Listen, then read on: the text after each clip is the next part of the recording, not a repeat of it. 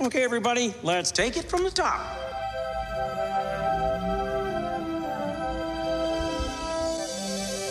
To all who come to this happy place, welcome. Hi, hello, everybody. Welcome back to Disney Plus Us, the weekly version where we are talking about shows that are exclusive on Disney Plus. I almost forgot what this entire show was about, Mitch, but we're talking about Hawkeye. Your brain's still scrambled from having to watch Into the Woods. Oh, no, you know what? No, it's not. It's it's not. My brain's Definitely always is. scrambled. I mean, there's that too, yeah. Into the Woods either made things better or worse, but you can find out all about that on our normal episode this week, talking about that 2014. I want to say hit, but it really- Reduction. Yeah, we have dif- differing opinions on that one, but we're not talking about that today. We're talking about episode three of Hawkeye Echoes. Damn, dude. Okay, just right off the bat, let's give spoiler-free impressions so we can go full spoilers. Cause, oh my god, I love this episode. It's the highlight of the series thus far for me. And I think what this does best is it doesn't leave a lot like it, at this point we have seen most of what we've seen in the trailers for the show. There's not a lot of big beats left to get from the back half of this series now that we're halfway through it after 2 weeks, which is just mind-boggling. But I'm I'm thoroughly impressed with this. There were things I wish I knew that we'll probably get answers to in later episodes that would make this a perfect episode for me. But the way that it stands now, it's still, you know, one of the best episodes of television that Marvel Studios has put together for Disney Plus. Yeah, this was easily my favorite episode so far. Um, this show just keeps getting better and better for me. The story beats they hit in general are super interesting, and it sets up like just enough room for me for speculation that it isn't like you know the oh Mephisto's gonna be the bad guy kind of speculation, but there is just enough realistic stuff here. I'm watching Mitch being paid Just for what say I'm saying. spoilers already. and from this point on, spoilers. Go it's in the MCU and I'm so excited. Oh my god, this is gonna be great. Kingsman. Yeah, that was so totally Kingpin. Vincent D'Onofrio in the MCU proper. Thank God. Dude, it was literally like the black suit and black shirt underneath it entirely. It was so clearly him.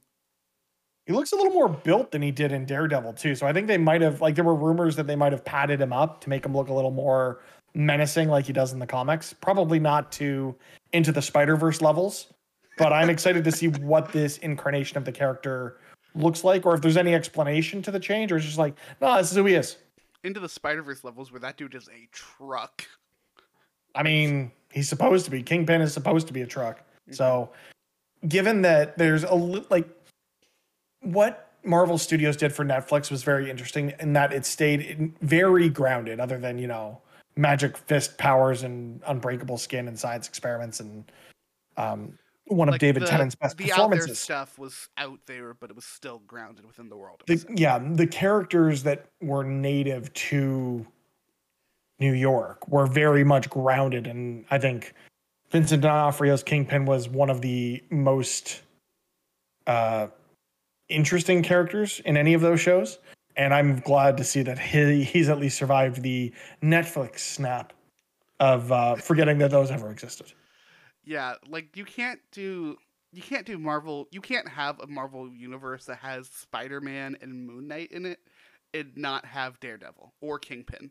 Like Kingpin is a main Spider-Man villain I'm as very well as ex- Daredevil and everyone. Yeah, I'm very excited about the possibilities that this character introduces.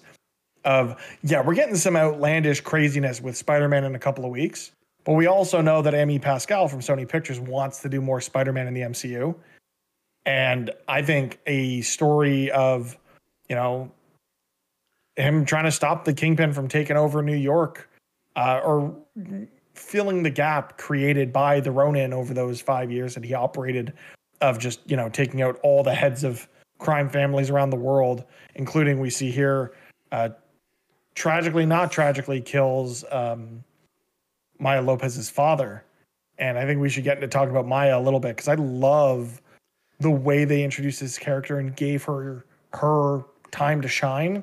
Um, understanding her origin, that's where we get the Kingpin reference. And then I mean, even before that, this deserves so much praise because there is no dialogue for the first eight minutes of this. There is, but it, the first eight minutes is from Maya's perspective, and Maya was born deaf, so she cannot hear. Yeah, I also really appreciate that they not only is Maya Lopez, aka Echo, you know, bringing representation for the deaf community into the MCU, which is fantastic to see that we've now gotten two deaf and one hard of hearing heroes in the MCU in the last month. Because Totally we didn't have forgot a about her in uh, in Eternals. yeah, uh Makkari, I think it was in Which Eternals. like she's like the best character in Eternals too.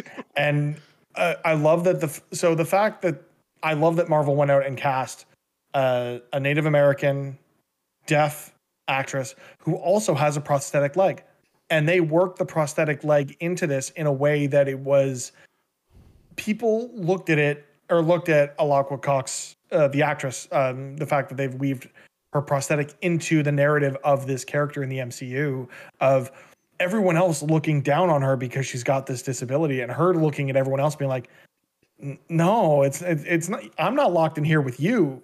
You're locked in here with me. And just wrecking everybody she came up to and really does highlight how her losing one of her senses seems to have heightened another similar to another character which may or may not cross over from the netflix shows into the mcu but i'm getting a, a couple of weeks ahead of myself. I think Yeah, her um, Marvel, Sorry, yeah, Marvel has done this thing a lot with um, with prosthetics in particular, where they aren't really a big deal in the MCU. And that's really because most of what we've seen from them is in like the space stuff in Guardians of the Galaxy, where it's kind of a joke with Rocket, or otherwise it's that's just normal. That's just normal for these space worlds and yada yada. Or we see it with uh, the Winter Soldier, Bucky, White Wolf, whatever he's called now. They never really made that one clear. Um, with like this is his thing. Like they've made jokes about it. Like I forget if this was in the comics or in the in some show or actually no, I know for a fact it was in the comics where he's sparring with I want to say Hawkeye. Uh, and he's like, "You're focusing on the metal arm. Stop focusing on the metal arm." honestly for me i have a theory about rocket that may come to pass in guardians 3 or maybe it doesn't that this fascination that rocket has with collecting um prosthetics has something to do with him either trying to build himself a more regular body because he has such body dysmorphia over the experimentation that's happened to him and kind of maybe he's working to, working through that by doing this i don't know it's i don't know that's maybe me going thinking a little too far into things. yeah, things I've but- always kind of taken it as a thing of like he knows that he is put together by p- parts and pieces, and he was. This is how he gets some small little bit of power over that with himself. But we're not here to analyze Rocket Raccoon. That could be like no a whole hour of another podcast. And it, i'm sure it will be once guardians 3 drops but we're here to talk about episode 3 of hawkeye uh, and bringing it back to kind of what we see in this beginning portion of the show of introducing maya and i really love the juxtaposition of the introduction of kate in episode 1 where Oh, yeah. the worst day of her life is highlighted by clint saving her life and we have maya lopez here where the worst day of her life the death of her father is also interweaved with the with the story of Clint Barton, maybe not Hawkeye, but the Ronin, and the the way we've got these two characters kind of on polar opposite spectrums when it comes to Clint as a person. Um, it's going to be really interesting to see where they go with this in the next three episodes. yeah, I'm really, I'm really excited to find out because we're at a point now where it's all but confirmed that Clint is going to have to tell both of them that he was Ronin. Like that is something that he has to deal with, and we're getting this story right now on their side of this. He's finally opened up to um, Kate, and they're getting this bonding over them. Like I love the mo- that Maya destroys his hearing aid, which is a whole other plot point we need to talk about because that is amazing. This back and forth between her being deaf and being like you're relying too much on this technology. Um, that's that's a big that's a big uh, that's a point of controversy within the the deaf community of you know ASL versus the use of technology to try and augment uh, hearing loss. And actually, I've I don't know if I've told this story publicly on a podcast. Um, when I was in university, I lost 98% of the hearing in my right ear for a month. Um, no, like doctors didn't know where it came from. Um, it just overnight, I had sudden severe hearing loss in my right ear, so much so that there was nothing. I had, I had basically no hearing in that ear, and it took about a month of uh, steroid treatments, both oral steroids as well as direct liquid steroid injections through my eardrum into my ear canal to try and stimulate the nerves back to you know doing the thing they're made to do and having this thing work. And thankfully, it worked. I do suffer from tinnitus, which I have for the last like what seven, eight years at this point. It's just this constant buzz I have in my ear. And to see like I don't feel like I'm a member of the deaf community, but I feel like there is a part of me that can relate just from those experiences that I've had. And i am lucky enough that my hearing was restored, and there are other people that aren't as lucky. And when I was going through that myself, I thought of like, okay, what what are alternatives? Like, can I get a hearing aid? Can I like what can I do? Because I need something. Because it just it's so disorienting not feeling like yourself and not being knowing your body is stopping you from doing a thing that you know it can do. Because I had normal hearing for 21 years. Um, and this episode was actually kind of emotional for me of you know reminiscing on that and seeing what happens to Clint when he loses the hearing aid and it's gone. Like that's sort of how I felt for a month when it was just my hearing was gone and trying to figure out what the problem was and finding remedies to it. And it uh yeah, it's it, it it's hit home for me and I think the uh accessible like or the representation of those with physical or non-physical or non-visible uh, disabilities is it's fantastic to see Marvel going to places that other people in mainstream media like Marvel Studios like this is the biggest film franchise of all time and they're going places that you wouldn't expect a mainstream audience to want to go but they're taking people there anyway. Yeah, whether it comes to yeah like a, like Shang-Chi opened with subtitles and we've now had, you know, deaf or ASL and subtitles for deaf characters in multiple MCU properties. This is great. Or just the entirety of Eternals. This new phase of Marvel is so based around diversity, and like just, you love to see it. Yeah, absolutely. Yeah, this is one where it's like speaking of the deaf stuff is I, I could not be more of an outsider, but I remember very specifically in the um, Matt Fraction Hawkeye run, which is obviously what if you saw literally any of the promo for this, what they're basing this off of. They have an entire issue with no dialogue because he loses his hearing aid it's just the fact that they were willing to do that for this episode and use that with its story advantage of like there's that moment with um Clint and Kate on the subway where it's like they're saying the exact same things but they're not able to communicate. And Kate just keeps on communicating like normal. Or then she ends up helping him talk to his son. And it's like it pulled they pulled her heartstrings so well. It was it just made me happy watching this episode and seeing these two characters bond. Yeah, it's it's it's really great to see, and I think the fact that losing his hearing aid is as it puts him at such a disadvantage throughout the rest of the episode, whether it come to communication with Kate or just understanding what's going on around him. It it really it can be that disorienting, and I I like again, it's it's it, I can relate because it sort of happened to me for a, a, short period of time. I can't imagine living with that. So to see yeah. them tackling this in a way that brings some levity to it, honestly hurts it a little bit for me because it's it's very serious subject matter.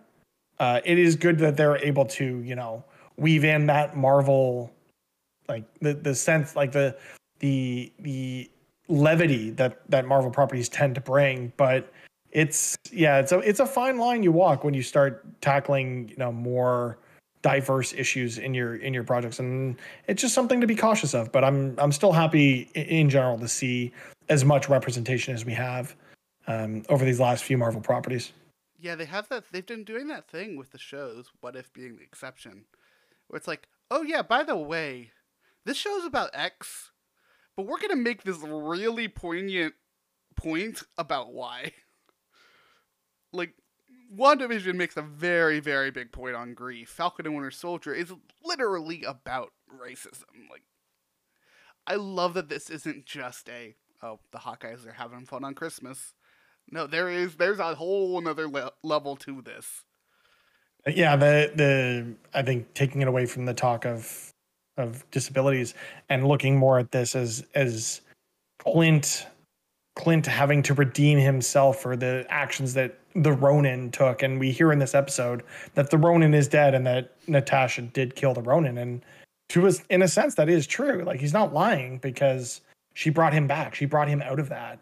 And now he's kind of, you know, trying to mend fences or, or, or do right for the wrongs that he brought to many people, Maya included. And like, we don't, at the end of the day, I feel like Maya and the tracksuits are going to be more anti-hero than villain, and that we've still yet to see the reveal of what is the larger, you know, behind the scenes, like who is running the New York crime scene now that the Ronin presumably took everybody out.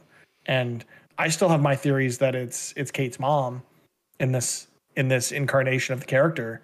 And the fact that we've seen almost everything that we have expected to see from the series, that the car chase here, phenomenal. I didn't expect to see it in episode three. Yeah, I, really I expected this to be like a, a big thing towards the end. Mm-hmm. And now I don't know an, what to think. What's an interesting other wrinkle here is that next episode they should be introducing Yelena. Yelena. I would think so, yeah. I'm because surprised we haven't seen her yet she's either. She's slated for three episodes. See, I didn't know that. Um, oh yeah, I, I admittedly had that knowledge just from the research that I do for the show and being mm-hmm. on IMDb far too much. But it's also that thing of like he mentions that yeah, Widow killed Ronin, and we have this other story of Clint kind of having to accept that he is a hero. He has this these role models. And what's really interesting to me is like yeah, the the show was kind of pitched to the general audience when it first came out of Clint teaching Kate how to be a hero without superpowers. Yeah. It's not that. It is Kate teaching Clint that he's a superhero. I think it, it, it is it is that, but it, there's also an element of passing the torch here. Like when they're on the subway and Clint still can't hear her, and him calling her the world's best archer because she is owning up to her abilities and like using them for the right reasons as opposed to using them to show off. And this whole thing feels like it's just building up to Clint retiring or taking on more of a mentorship role for maybe the Young Avengers and just going to live with his family. he's going to lead the Young Avengers. It's it's so set up for that and I would just I would love to see that because that's kind of his role that he's been in the MCU. Like, weirdly enough, for Hawkeye, if you're a bigger Hawkeye fan, he's kind of been a dad character for everybody, which is really really weird for Hawkeye. I really need to emphasize this. that's just weird for Hawkeye, but I love it.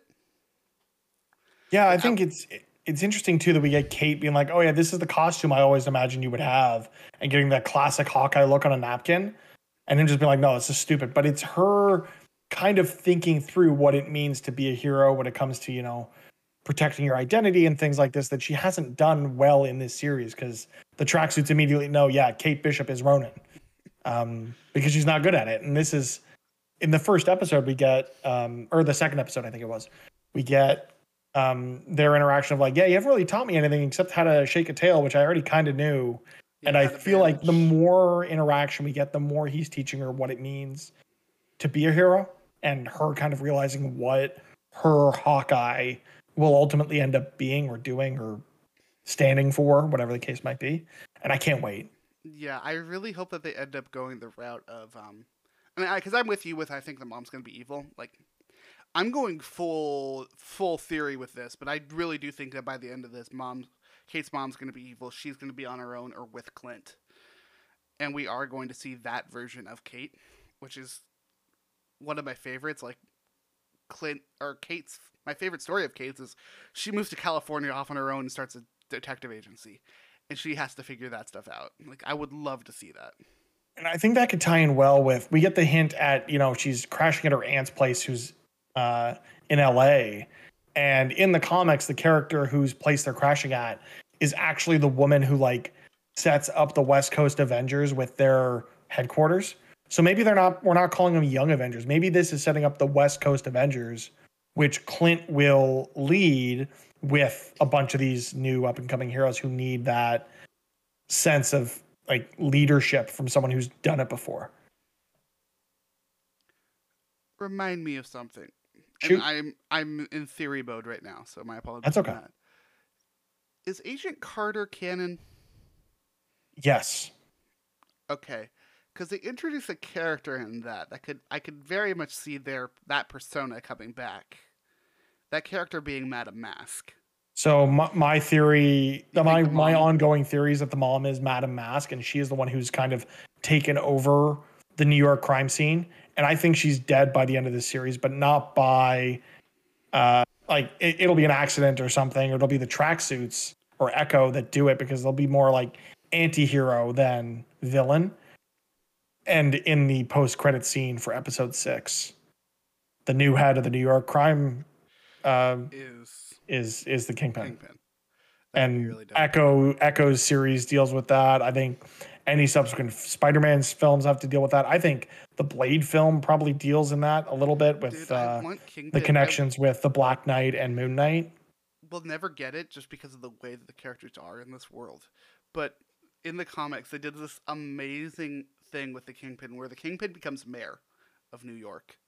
Um, and Mayor of New York has been held by a few different comic book characters. One of Norman Osborn's been mayor of New York at one point. J. Jonah Jameson was mayor, and that was a fun time to be reading Spider Man. Let me tell you. I can only imagine.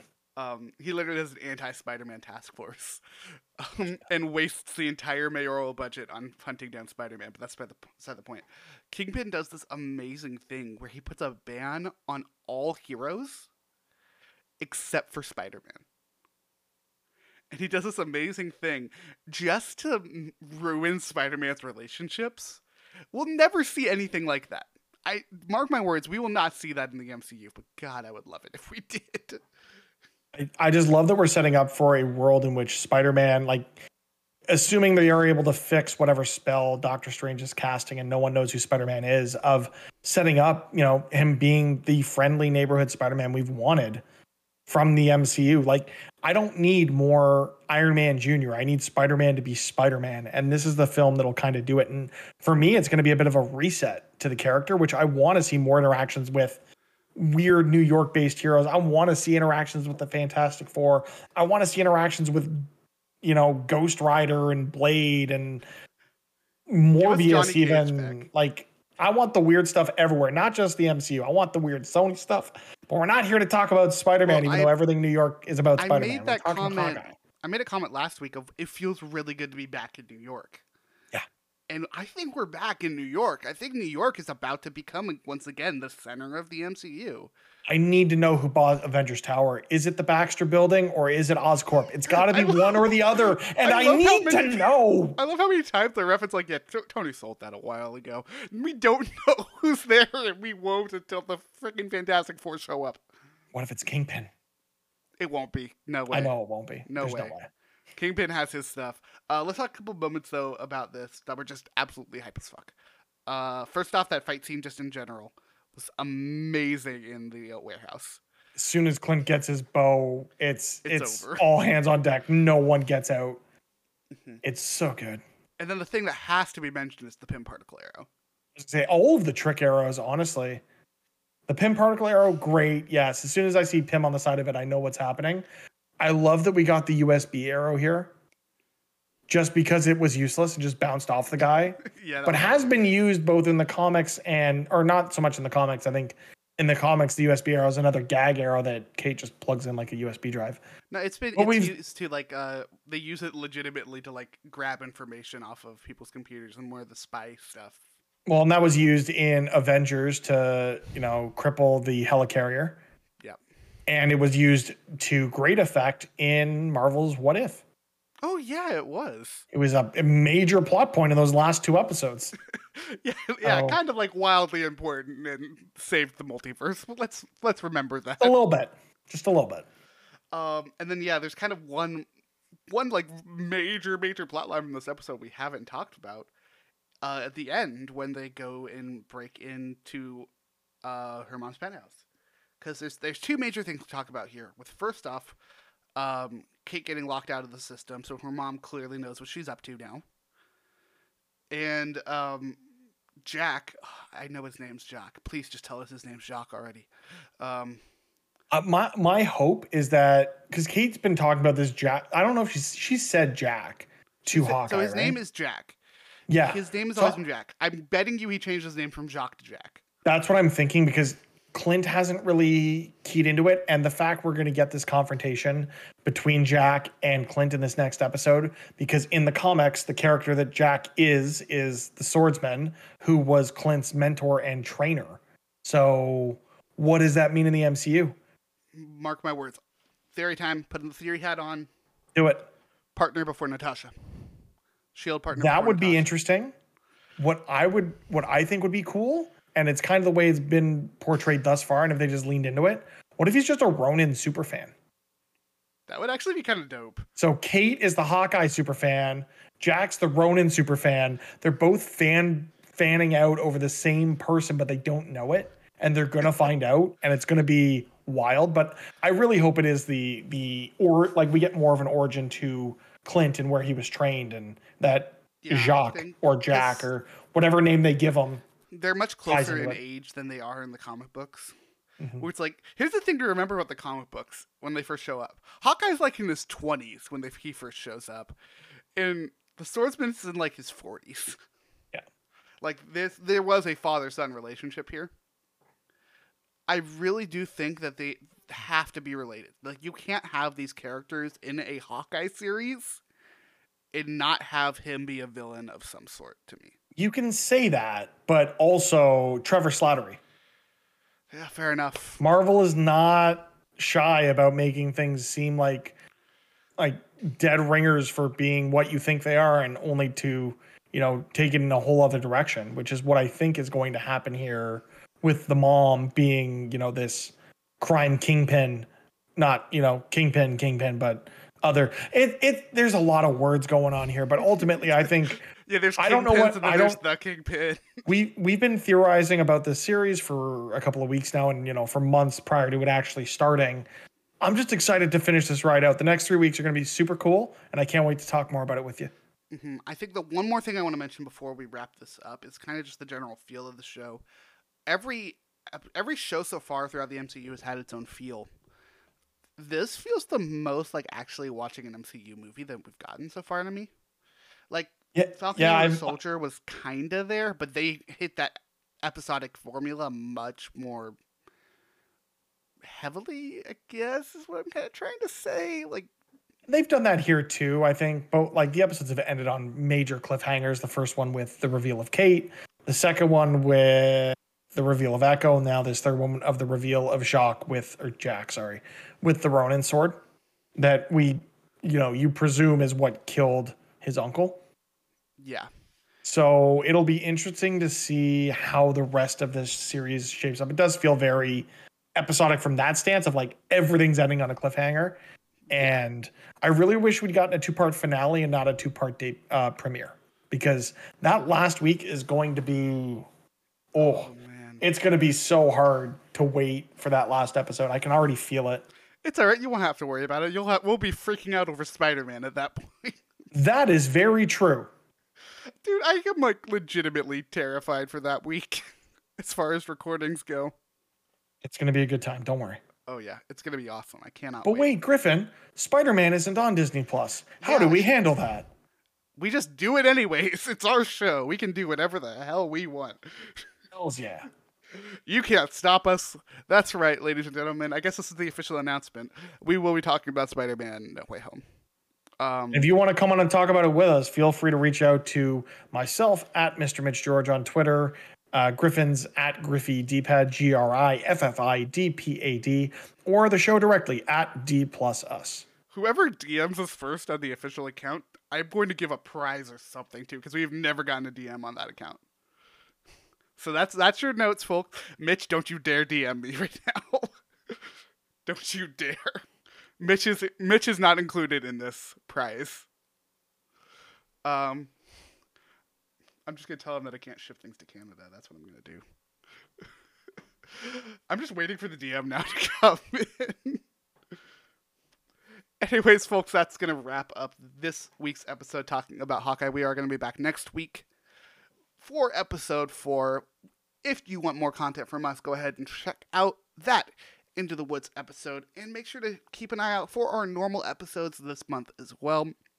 Obviously, we're super excited for Spider Man, but we're doing two Christmas episodes. Also, if you have any ideas of how I can punish Griffin for making me watch Into the Woods, please DM me directly so that he doesn't know what's going on. so again, that is Mr. Mitch George on Twitter. I'm just gonna get a message one day. It's like I have a show planned, and I'm just gonna be like, "Oh no." uh, no, You'll though, never folks, see me coming. We do have uh, two Christmas episodes coming out. So if you are in the holiday spirit from this show, go ahead and keep an eye out for those. Starting with our next episode. With that, we will see y'all next week. Have a magical day.